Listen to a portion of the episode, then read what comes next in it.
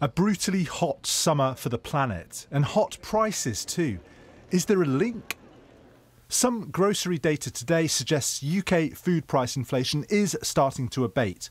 Yet there are warnings that the painful spike in food prices we've seen over the past year has been partially driven by global warming.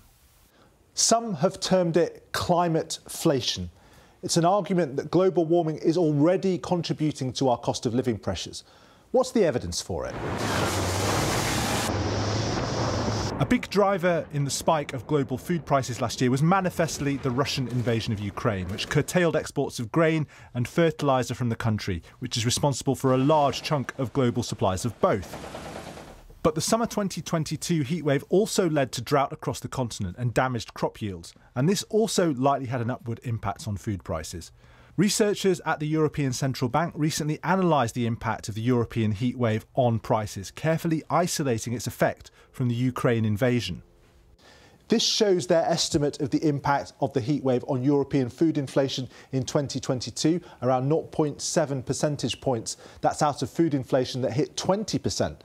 And they estimate that by 2035, in a high carbon emission scenario, the contribution of such a summer to inflation would be higher. And in 2060, without emissions reductions, it would be higher still, possibly adding more than two percentage points to food inflation. And that has impacts on headline overall inflation. The researchers estimate that the heat waves added around 0.3 percentage points to headline European inflation last year. By 2035, that's higher if emissions don't come down. And by 2060, such a heatwave could add one percentage point to overall inflation. Now, that might not sound like a lot, but bear in mind that central banks have a target of 2%. So this would be accounting for around half of that. The main takeaway is that we're able to identify that historical increases in temperatures do in fact uh, cause upwards pressures on inflation across different economies of the world. Uh, and in particular, when we start to evaluate those impacts looking forward into the future, what we find is that future global warming is going to cause persistent increases uh, in, in prices, in particular food prices, but also general prices. This does have implications for the UK. Despite Brexit, we are very much part of the wider European food system. Just under half of the food consumed in the UK comes from abroad, and around a quarter, 28%, you can see it there in pink, comes from mainland Europe.